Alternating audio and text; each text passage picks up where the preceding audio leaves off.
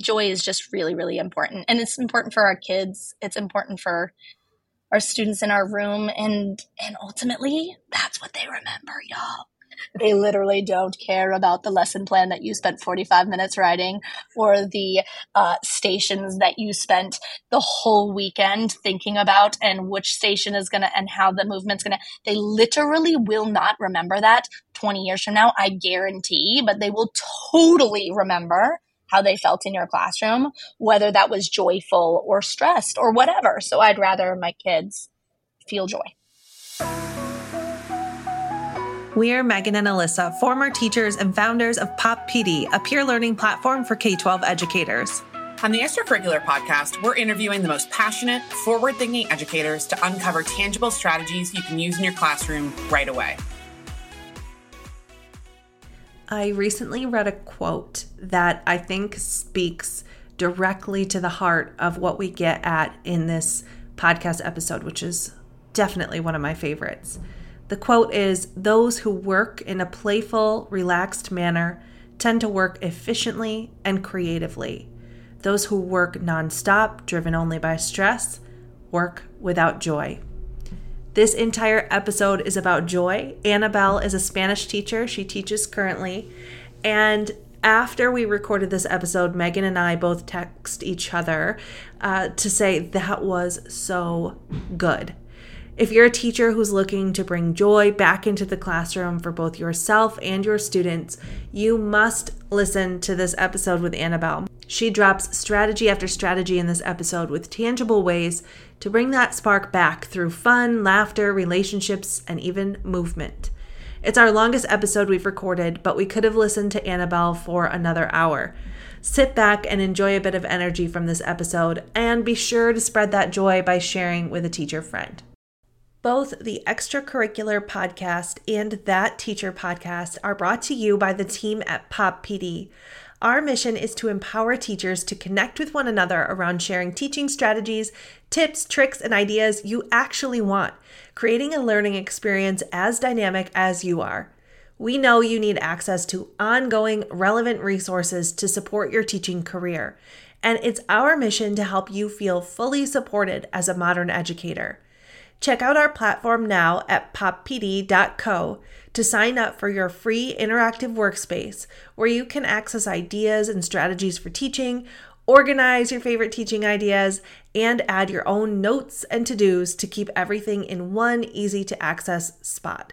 We have new challenges every month to help inspire you on topics like podcasting with your students and using ChatGPT to make communicating with families easier. If you're a school leader or instructional coach in charge of PD, you'll love our platform for curating your own PD library from our content or easily adding your own content to share with your teachers. And of course, we have a community space where you can come together with other teachers around the world to get advice, to laugh, to cry, to vent, whatever you need. It's off of Facebook. It's our little corner of the internet where we can be ourselves. Just click the community button on poppd.co and we'll see you there. Welcome to the Extracurricular Podcast. I'm really, really pumped to have Annabelle here, who is like one of my favorite people on the whole earth. She is known as La Maestra Loca. Did I say that right? You killed it. You're awesome. I'm so okay, proud perfect. of you. If you don't know her already, well, you do now. And you're going to be so grateful after you hear this episode that you met her. I can't wait to hear all she has to share in this episode about joy, movement, and building relationships with your kiddos. So we'll dive right in. Welcome. Hello. We want to ask you all the things. Let's start with how did you get into education? Great question. Hi, everybody. I'm so, first of all, oh my God, I can't even that I'm here. I just want to pee a little bit, but I won't. I'll hold it in until our break. But I'm so excited and I'm so honored that you asked me, and I adore you both, and you both mean so much to me, and thank you. Okay, so now I'm going to tell you how I got into education. I really wasn't sure what I wanted to do in my life, and then I moved to Spain when I was 17, moved home um, after six months saw my third and fourth grade teacher in a store who I hadn't connected with in a million years. and uh, she was literally my most impactful teacher. You know, everybody can think of that one teacher who made an impact in their life. And I just couldn't believe it when she walked in the door and her kids were bilingual. And I was telling her, like, I don't know what I'm going to do in my life. And she said, You'll figure it out, whatever comes to you. And I said, I'm only good at Spanish. And she said, Well, do something related to Spanish then. And um, we exchanged numbers and emails. And then um, that weekend, she went home and she was brutally murdered by her husband. Um, and uh, it was incredibly traumatizing. And for our whole community, because we grew up in this itty bitty town and she had moved to the big city. And now we heard about this tragedy and leaving two kiddos behind. Um, and it was then that I was like, I'm going to be a teacher. I'm going to be a teacher just like Miss Michelle, and I'm going to find even one person in my career to impact. And that's what made me think, okay, what am I good at? And she said, we'll do something related to Spanish. So I said, okay, I'm going to be a Spanish teacher. That's what I'm going to do. And that's what I've been doing kind of ever since. And um, I believe teachers are dominoes and we never know who we might impact. Even if it's one person, that impact can be pretty great in the long run. Oh my Sorry God. to start with something heavy. Sorry. Yeah, what a powerful but that's my story. that's my story. Yeah, teachers are powerful. Yeah.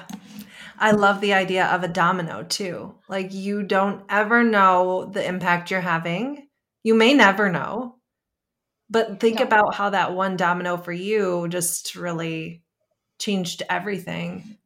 Yeah, there's um, something that I love to do in workshops with teachers. Like if I get a full day of workshops with them, one of my favorite things to leave them with is that story. Obviously, I do a little bit longer version, but I know we're limited in time. So, but I share my Miss Michaud story and I give everybody a domino and I encourage them to keep it in a drawer. I keep mine right on my desk, glued to a picture, so I can see it and I can remember on the really hard days that, you know, eh, eh, my impact is profound even if I don't feel like it in this moment. And even on my hardest days where I definitely don't feel like I'm a great teacher, my impact is still ultimately really profound because I don't know, like, even if I infect, affect one child in my whole career, who they go on to impact because of something that I did for them. And then them, and then them, like it could go on. What a legacy to leave. We're so fortunate to do the work that we do, you know? That's a beautiful way of thinking about it. And I think too that, you know, that chance encounter and the power of a small moment. So as you said, Mhm. even if you just impact one child, but then it's also you think about what one small moment you might have with someone, a child, a, a student, uh, yeah, well, even a parent, a, a teacher you work with, right? Like all those small moments. That's the domino effect as well. Mm-hmm, exactly. And and those small moments is can be all it takes. It doesn't have to be like you change this person's life. It could be a smile every day. I have this parent literally right now. So I'm a Spanish teacher, so I'm a Spanish speaker, obviously, and um, I'm at a school with quite a large Hispanic population, and I really hate that Spanish teachers are always like kind of thrown into translating by default. I really think that we need parent advocates for every family who speaks another language, not just our Spanish speaking families either. But, anyways, that's like a long journey um, that I will be fighting at every school that I work at. Um, but there's just this family who I've translated for at the door. They're a kindergarten family. I don't teach their kids. I've just translated and said good morning every morning. She brought me like this beautiful dollar store plant for teacher appreciation with and she just cried and shared these words with me like i literally just say good morning and like translate a few times a week a couple sentences but she's like you're you don't understand how important you have been for my family and for uh, you know for just smiling at my kids in the morning and so you just don't know you just don't know how profound a smile can be and those small moments are really important for sure That moves us right into like building relationships because it can start with something so small. What are some other ways that you build relationships with kids? I think that um, one of the things we know as teachers that the key to classroom management is relationships. And if you didn't know that, that's okay. Now you do.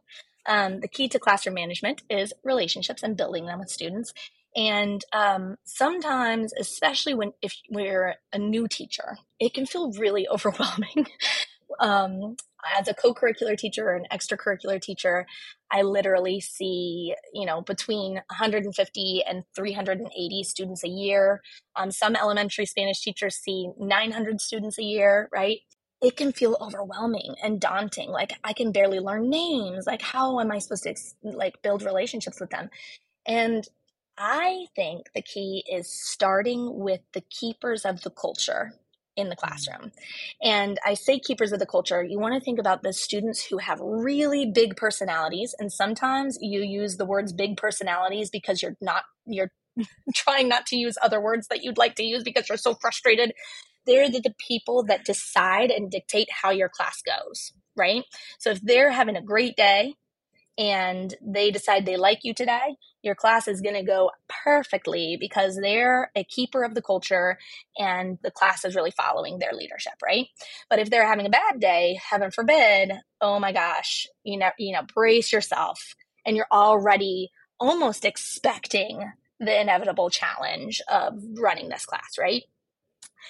You start with them and what I always tell people is if you can just pick two kids per week and not two kids per class per week, two total kids per week, and focus on really building a relationship with them, figuring out, having a conversation with them like during a passing period if you're a high school teacher, or like passing by if you're a person who has to do bus duty in the afternoon, you're middle school. It's like finding micro moments to check in with them and be like, oh my God, sweet shoes. I love those. Where'd you get them? Tiny little moments to throw a compliment at them or engage them in a quick question about maybe what music they like or what shows they're watching right now, anything like that. Because if we can find a window in and then find a way to engage them through that window, we're so much more likely to build that relationship because it doesn't come fast it comes really slowly, especially with those keepers of the culture. But once you find that window in, they're far more likely to engage even on their harder days with you because you've made that effort, right? And it, you might not even think that you've made you've made it yet and then all of a sudden you're going to see them turn around in your classroom and you're like, oh, dang. I had a kid once when I was a teaching high school, which high school teachers right now, if you're a high school teacher and you're not driving, because if you're driving, don't do this. I just want you to put one hand out and now put your other hand out and now touch your um, left shoulder with your right hand and touch your uh, right shoulder with your left hand and just squeeze really tightly and give yourself a giant hug because oh my god i love you so much i don't know how you do what you do you're just such a champion i love you i wouldn't go back to doing it myself but i remember one time um, when i was teaching in high school this junior in october it was october and i was like it was pulling teeth to get these kids to do anything and I was like, okay, we're going to do a brain break. Everybody stand up. It's going to be great. And this kid that I had been trying to like desperately to build a relationship with. Um, nobody was standing. Nobody was standing. I was like, it's going to be great. It's going to be fun. And let's do it. And it's going to be great. And he finally was like, ah, the hell with it. He said, get up. Sorry, I just cursed in your podcast. He goes, just get up. She's not going to stop until we do it. And literally more than 80% of the class stood up with this kid and started doing this thing. And then they started smiling and actually enjoying it. And then Maestra's like turning around, trying not to bawl her eyes out, like, oh my God, it's working and there's community happening. And oh my gosh, feeling, they're feeling the joy. And then I'm like, okay, sit down. But it does, it matters so much because they are the hardest kids to build relationships with. And it does take the most time. But the other relationships will come easier and it will feel more natural. So if you can focus on two really challenging ones per week to really focus on like what can I do to connect with this student? What have I done to build this relationship? Another great piece is positive phone calls home. I talk a lot about this on my Instagram and in my podcast because I I think that we are so used to calling when we need help and if we think about like that idea of being proactive versus reactive, right? If I see a kid who typically struggles, has a really good day at the beginning of the year in like September or whatever, first thing I do is write that kid's name on a sticky note and I make a call. Now, a lot of people are like, yeah, but can I just, you know, write a quick email? No, I'm telling you, make a call. Here's why. It can take 30 seconds if you want it to. And my positive phone calls home are never more than 90 seconds long. And the 90 second long ones are because I want to make it longer, right? So I'm calling real quick and I say, Hey, I'm just on my way to bus duty or Hey, I'm just, you know, I'm about to pick up another class, but I wanted to let you know real quick. So you can say something to preemptively let them know that you're in a hurry. And you say, I just wanted to let you know that Taj had a really successful class today. He was taking risks. He was speaking in Spanish. He was up and moving and engaging with like tons of people that he's not necessarily best friends with. And I was just super happy to see it and really happy to see his joy and his engagement. Most of the time, you're going to get silence on the other end at first because the parents are like, either they've never got a positive phone call in their lives for their child, yeah. which is heart wrenching to hear when you're calling high school students, right? Mm-hmm. Or they've only ever received negative calls. And so hearing something positive, I at least half the time parents cry the other half they're just like i just cannot tell you. You i've had the hardest day or i've had the hardest week and this is the best news. I can't wait to celebrate with them tonight. Thank you so much for taking the time. And then they're eager to get off. Nobody has time to chat on the phone. We're all busy people. But making the call i swear to you and then i got a, a, a lady in michigan. I just went to a conference. She said oh my god i tried that and it has transformed my teaching and my weeks by far. And she said, but the one shift I made from what you taught me is I always do it on Friday afternoon.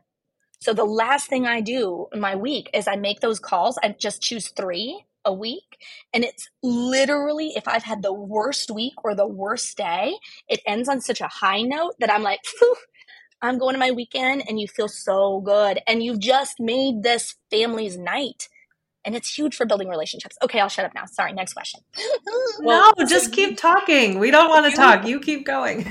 Who told all the high school teachers to pull over and give themselves a hug? I hope everyone, if you're in the car, has pulled over and has just taken notes because yeah. the the layers and the strategies. What I what I like about what you just explained, which thank you for giving us like kind of two different pieces there, is like super concrete, like really tangible things that people can do, and also as you said, like things are hard teachers have a lot going on. So these are like small things you can start to incorporate.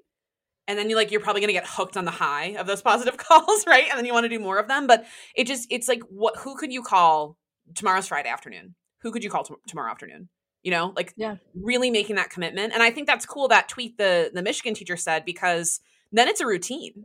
Right? Then you're actually building it into that practice and it's kind of embedded into before I leave the building or even like, you know, what whatever however you structure that and then it's it's regular it's happening and it's just part of your practice. I love that. And and if you have like a sticky note i have a sticky note where i it's just one color it's purple and i just write the kids and i'm not an organized person i'm literally the most unorganized person in my life. I've never met somebody as unorganized as me but i have purple sticky notes i write the kid's name i write one word to remind me of what the thing i want to like praise them for and then th- that's all.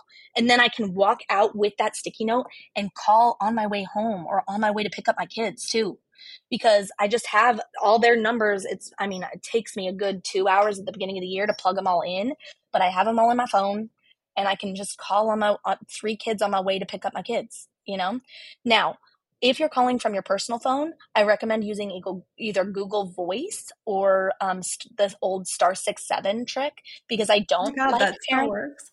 Yeah, it does still work. It totally works. I don't like having parents um, have my phone number. The other trick is if you have, and I'm sure Androids have this, but boo Android. Um, I'm an iPhone person. Uh, Watch if you it. Watch it. I know. I knew that one of you would be. My husband is. My husband's such an Android person, and I'm like, dude, can you just switch already? I want the blue bubbles. Can we just be friends? Anyways, you, uh, on your blue bubbles. Get over it. Freaking technology, oh, for real though. All right. Oh man. Anyhow, What's the iPhone hacks? Tell us all. Most people have iPhones. Probably that's what I said. Is girl, you've probably got it, Megan. Just check your little Android and let us know. Um, if you go into your settings, you can um, make sure that your caller ID doesn't come up so that it doesn't show your phone number. Um, I just, it's not that I, I just want to still have privacy. I want to still have privacy. And they know how to reach me. And I also leave my, my email. And it just feels better to me to be able to make a quick call and not have a direct line. And it just, it's another healthy boundary to keep. I, that's just a personal thing. I have, I have a lot to say around boundaries and for teachers because I always say it's better to give 70% for 20 years than 100% for three. I learned that from my friend Mark Mullaney. And I just think that that's, it's, it goes back to like setting boundaries for ourselves and not giving our phone number to everybody is part of that. Also, on phone calls, the last thing I want to say about it, please make sure to call the kids who are always doing the right thing as well.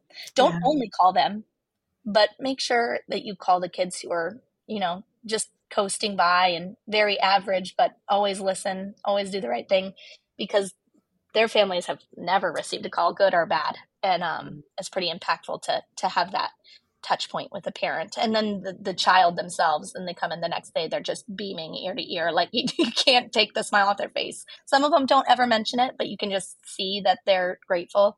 Um, yeah. Oh, I have another one that's concrete. Sorry. Keep going, going, keep going.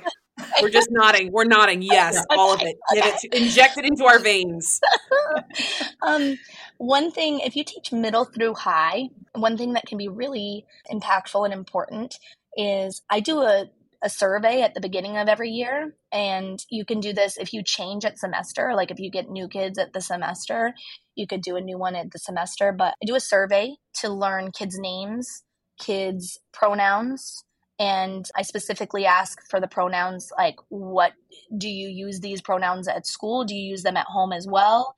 Um, like, who can I use these with? And then another question on there is, how do you like to receive praise? And they're allowed to check as many of those boxes as they want. And one of the boxes is a positive phone call home because there will be there have been kids before especially when i taught middle school who do not want a positive phone call home so that is there's possibility that they'd rather you not be in contact with their family, even if it is for something good. So, oftentimes in their lives, there is a person, because that's another question on the survey like, who is your person? Because the person is not always a parent, right? The person could be a coach, the person could be uh, a neighbor, it could be an auntie. So, you know, maybe they want a positive phone call to their person, um, but not necessarily a parent. So that's just another note.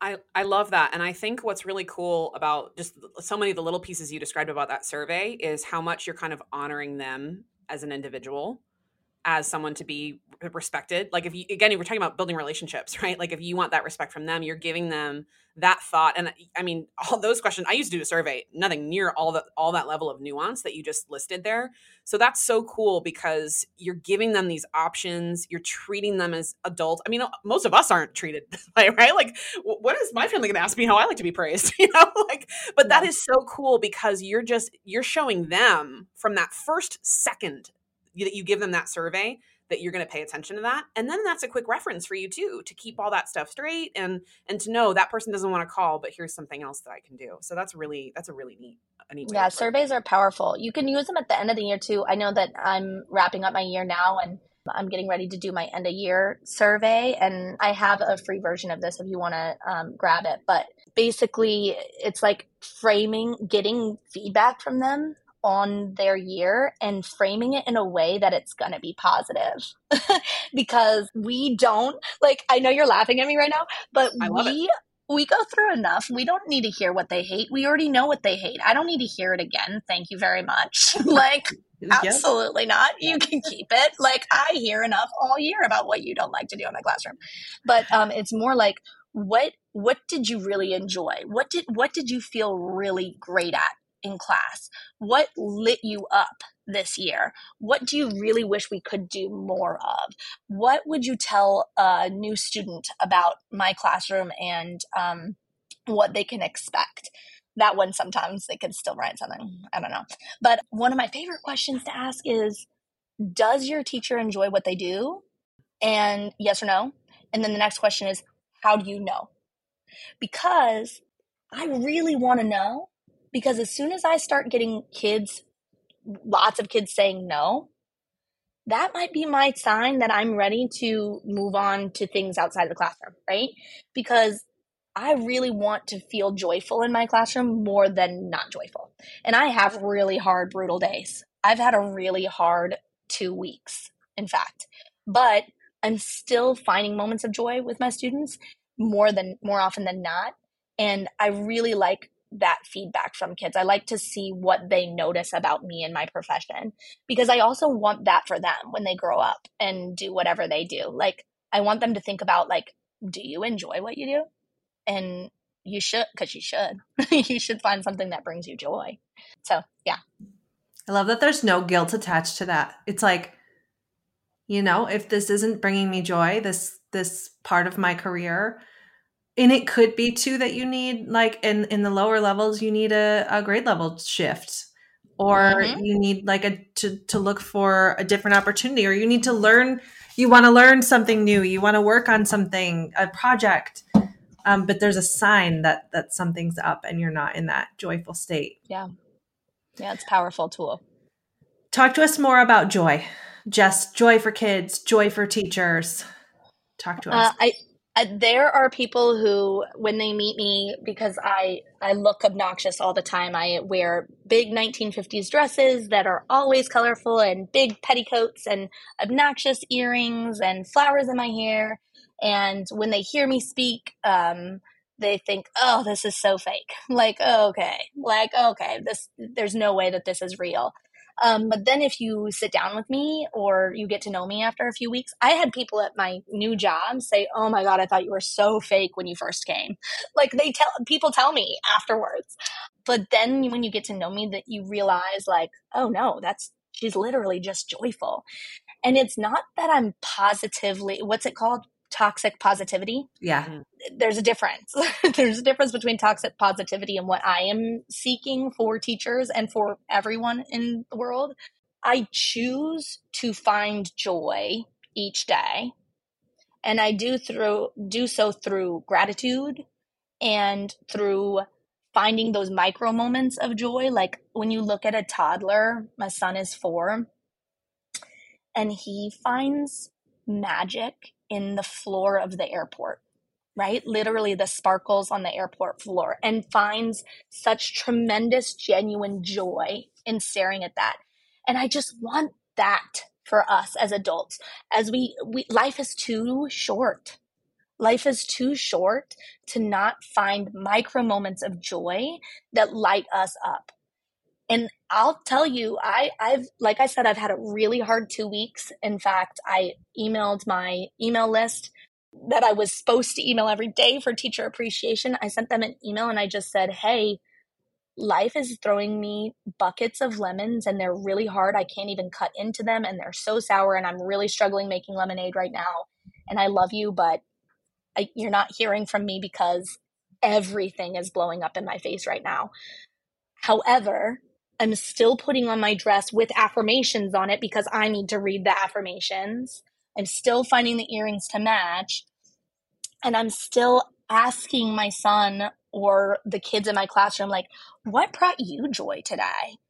To seek out micro moments of joy for myself because if if I don't have that on the hardest days, I'll crumble. So I'd much rather find those moments that I can latch onto and have those help me through everything else that I'm having to just deal with and find a way through. And I think what it's ultimately modeling, not just for kids, but the people around me in my life, is you can be authentically you, even if people are going to think you're fake or not great or whatever and go through really, really hard times and still find the happy, you know, because we're just all, you just don't have any idea what people are going through. And we never know. And then if we can just, you know, share a smile and impact somebody's day in a positive way or share the fact that Memphis found a worm that looked like it had a double head and he thought it looked so so silly like the silliest thing ever and make people laugh then yay you know? Um yeah joy is just really really important and it's important for our kids it's important for our students in our room and and ultimately that's what they remember y'all they literally don't care about the lesson plan that you spent 45 minutes writing or the uh, stations that you spent the whole weekend thinking about and which station is going to and how the movement's going to. They literally will not remember that 20 years from now, I guarantee, but they will totally remember how they felt in your classroom, whether that was joyful or stressed or whatever. So I'd rather my kids feel joy. It takes so much pressure off of you as a teacher mm-hmm. to simplify like that. If they just walk away with joy every day, I've done my job. If they yeah. had one moment of joy today, I've done my job. If I had one moment of joy today, I've done my job if I've had, and that's key too, because what happens is you feed off of each other, right? Mm-hmm. Because even on the days, because there are days that like my lesson plans, like I'm like, oh God, I was terrible today. Like what, what, what is going on? But if we laughed during a brain break or like uh, like just you know did a dancing brain break and it was a hot mess or whatever just told jokes. I don't know. If we found those micro moments of joy that's what i'm hanging on to and i guarantee that's what they're going home talking about. What about for the new teachers who are drowning and and it's not just new teachers drowning but um what would you go back and tell yourself as a new teacher with all of the things a new teacher has to think about and deal with and manage and is having trouble finding joy. Or i guess just what would you say to any teacher who's having trouble finding that joy or is feeling like they're drowning? That's how you can tell you were a teacher for so long that you switched from saying new teacher to any teacher because oh just all of us right now let's just be real. But especially that the first through third year group one for first to third year teachers, it doesn't feel like it, but it's going to get better. And you're also going to be like, how on earth does it get better? Um, but it will. Remember that 70% for 20 years is better than 100% for three. Hmm. And remember that the things that you think that matter, like grading the extra stack of papers or resetting your room. Also, don't ever reset your room. Your children should do everything for you. You should lift no fingers. Like everything can be done as a class job. So there's that. But none of that matters in 20 years. Like the papers that you really think need grading, no, that doesn't matter in 20 years. What does matter is that you're still around in 20 years, like alive and breathing. So leaving as close to contract time as possible taking time for yourself to write a, notes of gratitude. I love writing notes of gratitude, one one per week to somebody in my building, spreading joy to them, giving joy to me. Taking the time to walk outside during a plan period at least once a week and like literally not do anything except for be outside. And you don't have to be around kids either. Like leave your building and walk outside. I'm talking about like bye bye, whatever. Even if it feels like, oh, but I just don't have time. No, you do have time you are in charge of how you choose to spend your time. And what matters in 20 years, just think about that. Every time you go to like panic do something, will this matter in 20 years? When I'm like, oh, but I didn't write that thing and I should really handle this, and my kids are in front of me, my personal children, will that email matter in 20 years? No, it won't. I'm going to sit here and I'm going to build this Magna-Tile castle and we're going to crush it right now because that these kids are what's going to matter in 20 years. So it's just it's just reframing your mindset. And it takes time too. It's not overnight. So give yourself grace and know that if if you're if you're still like, yeah, but how? Take a breather. It it's going to take time, but that's what I would say. What's going to matter in 20 years? That's what's most important. Wow. I have core memories of my mom, who was an English teacher, high school English teacher. So was Megan's mom, by the way, um, which is a weird fact. Um, but I have core memories of her being sound asleep on the couch when I got home from school because she was exhausted. And then nights and weekends having papers spread out all over the living room because she was grading. And I know that's not how she would would want me to remember my childhood and i'm sorry that she didn't know or have the resources to set those boundaries because it is always that question will this matter in 20 years what will matter in 20 years And I honestly, I think that it it's one of the it's something that I'm still practicing. I'm not perfect at setting boundaries. I'm not perfect at like saying no. I'm a very much a yes person. If any of you um, are Enneagram people, are either of you Enneagram people? Oh yeah. Okay. What are you? Wait, let me guess. Let me guess. Let me guess. I guess. Uh, seven. Oh, that's what everybody guesses me. I'm not a seven. Oh, everybody wow. guesses me as a seven. I'm a three. Three. Hardcore. Yeah. Hardcore three. Okay. Hard three. Hard three. I'm a three wing two.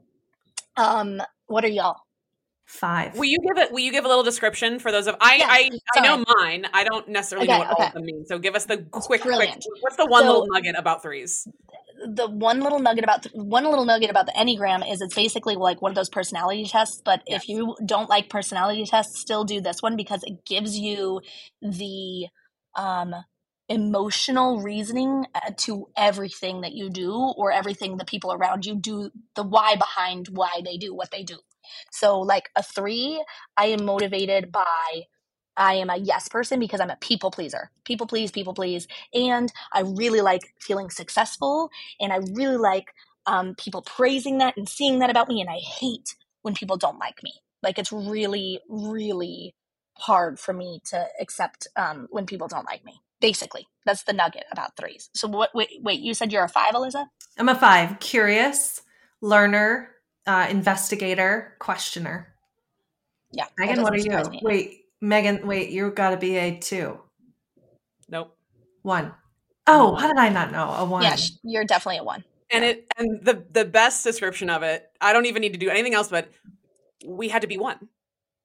The yeah. kind of person who has to be first is a one and that's all I need to say about it. Makes sense. Yeah. um, so I love, I'm obsessed with the Enneagram. And um, for that reason, it's hard for me to turn down jobs. It's hard for me to be no person at work. I'm the yes person at work. It is, boundaries are insanely hard for threes. And it, I'm a work in progress, even me. But what you just said, Alyssa, is it. Like, I am seeing that like I, I'm a full time teacher and I have a full time side business. I don't want my children to learn that from me and not just my kids, the kids in my classroom. Mm-hmm. I don't want them to learn like work life balance should look like work, work, work, work balance, little bit of life. Like, I don't want that for a single student in my classroom. I don't want it for my own children. So it's really about like changing, shifting your mindset, like what matters in 20 years and how can I preserve myself so that I'm in it for the long run, whether it's in the classroom or just in life in the, for the long run, you know? So I'm learning things. I literally started a morning routine for the first time in my life four weeks ago. I'm drinking wine only on the weekends as of four weeks ago. And I've been drinking at least a half a bottle a night for the last five years.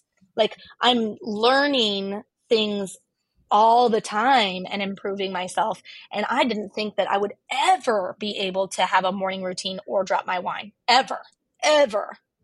But I want to do better and I'm learning and and I think that that's a powerful thing that I can show my kids, you know. Do you know what like with your morning routine and dropping the wine? Was there something that like pushed you over the edge or like pushed you toward actually doing it because i feel like there's a lot of talk you know teacher self-care talk um a lot of talk about yes i should set boundaries. Yes i should think about myself. Yes i should do a morning routine. And this is for me too. I hear all the things. I know i should do it but like how do i make myself actually do it? What does this actually mean? So how do we get mm-hmm. ourselves there it's twofold. The first is I I did a time management course and I literally only made it through four modules and that's all I needed, but I'm going to finish it. But that's kind of how I do courses anyways. I'm like, except for yours, yours was the first course I ever saw through the whole way through. Wow. Um, very high praise. Um, but the the second or third module was to keep a time journal for a whole week, every minute of your time. It was one of the hardest things I've ever done in my life, by the way. Not just like mentally challenged. It wasn't mentally challenging while I was doing it. It was just like, oh my god, this is so much work. Every minute of your time for a whole week to see exactly how you spend your time. and I saw it's gonna make me a little emotional because it always does that I was spending seven more times on social media than I was with my children, which is like alarming. Like, what?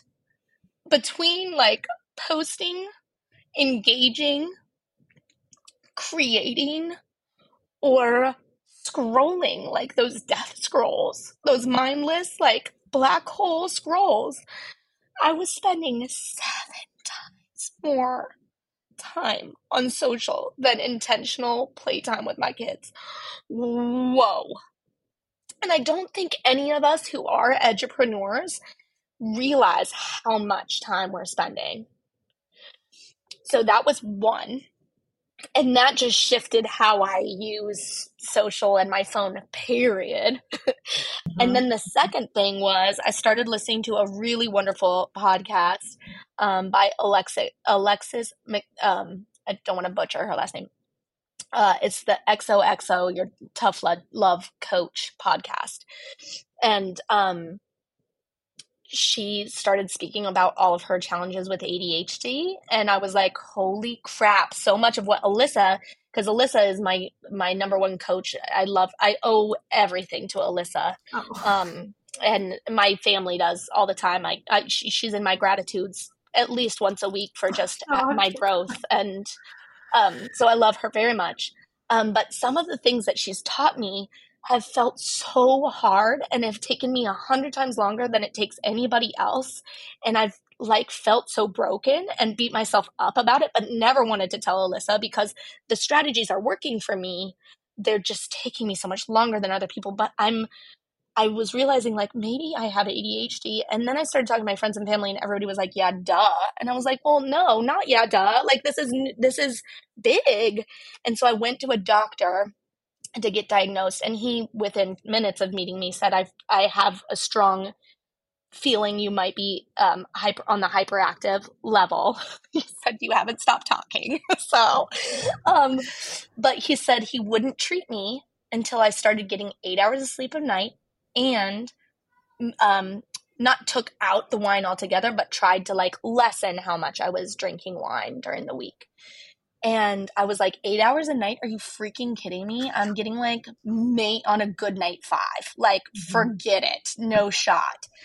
But he's like, I just need you to try. And holy cow, like, I had no idea how transformative sleep would be for me and how important and then I coupled it with a new morning routine and I it's like the only alone time I have as a mom, to be clear. It's the only alone time I had as a teacher, to be clear. And I am so not a morning person. I am the polar opposite. Like I am high functioning at one in the morning. Like I can write th- three blocks, like get, but holy cow, Alyssa, if you haven't tried, like, girl, we can email about it later, but yeah. morning routine, I'm telling you, it is changing my freaking life. And also just like I've always been very high strung and hyperactive and like I'm like so much more chill and things that are all have always irritated me, like really got at me. I'm so much more capable to like just let it roll off. And um it's helping me set boundaries. It's it's really transforming my life. And and I think that morning routines can help any any teacher.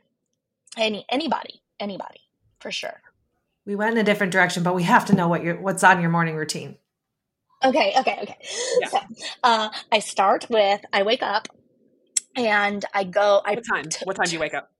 Uh, okay, so I am waking up. I used to wake up exactly 10 minutes before I did leave, and I had my outfit laid out, including earrings, so that I could literally 10 minutes and out the door. And now I'm getting up an hour and 10 minutes before I have to leave. Mm. So I, my alarm is going off at, no, it's more than that my alarm is going off at 5.15 and i have to be out the door at 6.40 mm. so 5.15 it goes off um, and i've changed my alarm i use the app better sleep and so it's like these slowly chirping birds and this lovely music that kind of like wafts into the room and like oh what a pleasant way. It's a vibe because i'm a snoozer a habitual like to snooze 10 time kind of person at least on the five alarms that i have right? But no snoozing because i learned from alexis that snoozing is literally damaging your brain because it's making your brain think that you're going back into a full cycle of sleep and then it's waking up five minutes later and then full cycle of sleep. And so it's actually making you more tired to snooze, which was super right. So then I get up and I lay out my little Pilates mat, which makes me feel so grown up that I'm like gonna do Pilates, which I'm definitely not an exercise person either. Like if I'm running, there's a bear chasing me. Like you better run faster, kind of thing. So uh, I lay out my little Pilates mat and I do Pilates for 12 to 15 minutes with this app, and then um, I make myself like this little tea, and then I go and write three gratitudes for the day prior. And then I take both of my kids' journals. I have kids' journals, one for Isla, my stepdaughter, and one for Memphis. And I write um, a, one note or two notes about like something funny that they did the day prior or something that I love about them so that they'll have those when they grow up. Oh and then I pull out my planner and I look at my to do list and I set my to do list for the day and prioritize, which I've never had time for that either. And then I go and I shower, and I never have morning showered. I'm always a night showerer. I morning shower and I get dressed and I look so freaking good. I look so good and I feel so good. And I'm like, I am freaking superwoman. And then I wake up my kids and I get them ready because my husband's been able to go to the gym now and he's happier and I'm happier and we're all happier. And I basically feel like a queen every day. So, wow. yeah, that's mic it. Drop. Mic drop that. Mic dropped the whole episode. Like this was so good. I don't even want to stop. I we're gonna have to have you on again because we didn't even yeah, get into movement and so much more to say. But I know we have to get to our lightning round questions. We have a whole other episode to record on that teacher. So I will we'll go into our lightning round begrudgingly. But that was amazing. You are amazing. All right, Megan, kick us off with the lightning round. All right, lightning round. What is your go-to activity or lesson plan when you need to like fill some extra time in the classroom? Uh, any single brain break on the his in in the world. Um, I have 200 different brain breaks to share with you. Just kidding. I'm going to choose one. You do Hachi Pachi. Uh, I have a blog on it. You search Hachi Pachi La Maestra Loca. Everybody gets in a circle. You send one kid out of the room. That's the detective. The detective cannot see inside the room. You choose one child in the circle. If you have desks, go ahead and form a circle around the desk. One child to lead movement. They might be patting their shoulders and then patting their cheeks and then patting their head and then patting their lap, patting their elbows, whatever. And they have to change the movement periodically. You invite the new kid in. The kid stands in the center of the circle and tries to identify who Hachi Pachi is every single person is doing the motion that Hachipachi is, but nobody can look directly at Hachipachi. Everybody's looking around the circle because as soon as Hachipachi changes the movement, inevitably everybody else will. And so their goal is to find this Hachipachi person by like saying, Are you Hachipachi? And or saying, What's your name? And Alyssa would say, Alyssa.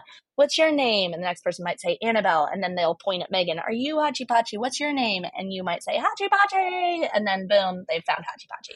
And it fills five minutes, and it's super joyful obviously anytime you end early that's the benefit of having like a million brain breaks in your sleeve i, I love it. That's just yeah. so amazing. Uh hachipachi everybody. All right uh next one uh funniest thing that's happened to you in the classroom. I bet you have a lot of these funny moments oh my god. what's I, a, I maybe mean, just a recent one. What's just like a funny thing uh, I I use a lot of stuffies in my classroom, like stuffed unicorns and all sorts. And um, I people are like, "Oh, you're such a cute elementary teacher," and I'm like, "Yeah, but I got them from teaching high school when I literally couldn't motivate them to do anything, and I had to find ways to manipulate them into doing things for me." And one of those was Carlos. Carlos is a crocodile, and he eats paper in my room. And so anytime we have to story a sequence or put questions in order or do anything like that it's Carlos's fault because he ate the paper. I'm sorry, y'all. Like, I don't know what to do. Like, you have to fix it. Carlos ate it. And my high schoolers used to get so annoyed because they were like, oh, dang it, Carlos, like, why do you do this to us? And so they used to hide Carlos in random locations because they knew if Carlos was gone, I had nothing to blame the activity on. So I wouldn't do sequencing activities. So they'd like impale him on a unicorn horn high in the air or like hide him in the microwave for two weeks or random things like that.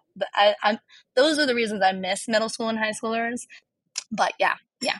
Carlos, all my all my unicorns and and fun creatures, I guess. I love that. And then you already gave us a game, so I'm gonna just shift the last lightning round question and just say, where do you go as my dogs bark in the background? Um, where do you go for inspiration if you're looking for new ideas or resources on your own um, for the classroom? Like, where do you get your inspo from? Definitely Instagram. I love scrolling, and again, remember with limits, I love scrolling Instagram um, for ideas. I have a teacher Instagram and a personal Instagram so that I can keep my personal life separate, obviously. My teacher Instagram follows all sorts of teacher accounts, but I actually go to my personal one and I just scroll and then I'll find an idea like a game. Um, I found these people called the Seven Deadly Cheeses on Instagram, and most of their music is wildly inappropriate. So you have to really monitor that. But I get a lot of my brain break ideas from them. And then how much cooler are you when you, it's immediate buy in for middle schoolers and high schoolers, even elementary, when you're like, oh, I found this video on TikTok, I found this video on Instagram, we're to try this brain break. You aren't cool no matter what you do, you will never be cool to your middle schoolers or high schoolers. I'm sorry. Like, you're not. You're just not that teacher. You're just not that teacher to them. Okay. Um, but if you say, like, I found this cool thing on TikTok, all of a sudden all their ears perk and that, or like, oh, I found this reel. You watch the reel, make sure it's appropriate, make sure the sound's off or whatever, and then they do the brain break. It's automatic buy-in because you're not. It's not your idea. It's their idea. So that's where I get inspiration from. Love it. Oh my gosh. Okay, you can't see us. My cheeks hurt from smiling and laughing during that episode. I had to keep myself on mute so that I wasn't like obnoxiously laughing during the podcast. But that was so good. Annabelle, where can people connect with you and just keep um, being part of your joy? I have an Instagram, La Maestra Loca. I'm everywhere as La Maestra Loca. My website is La Maestra Loca. It's L A M A E S T R A Loca, L O C A. Um, I'm I'm everywhere as La Maestra Loca. I share the most on Instagram for sh- for sure. Um, Tuesday tips with La Maestra Loca, lots of just general teacher ideas. I am a world language teacher, but um, I think the ideas that I share, most of them can be applied anywhere. Um, yeah, you can join my brain break challenge. You know, let's do the thing. Let's get you more joy in your life and your kids' life. Thanks for having me. Ugh, we're going to put all the links in the show notes. I wrote down every single thing that you mentioned. So those will all be in the show notes. Thank you. You're the best. And we'll, we will talk to you later. Adios. If you had a light bulb moment during this episode or you thought of an idea to share, join us inside our podcast community to tell us your thoughts on both the extracurricular and that teacher podcast. We have a space for you to comment and chat with one another about each episode. We believe that sharing our experiences as educators is what keeps us moving, learning, and experiencing more of a sense of connection. You can join us inside the community to access all the podcast episodes and the discussion prompts. Just click on Join Community when you go to poppd.co.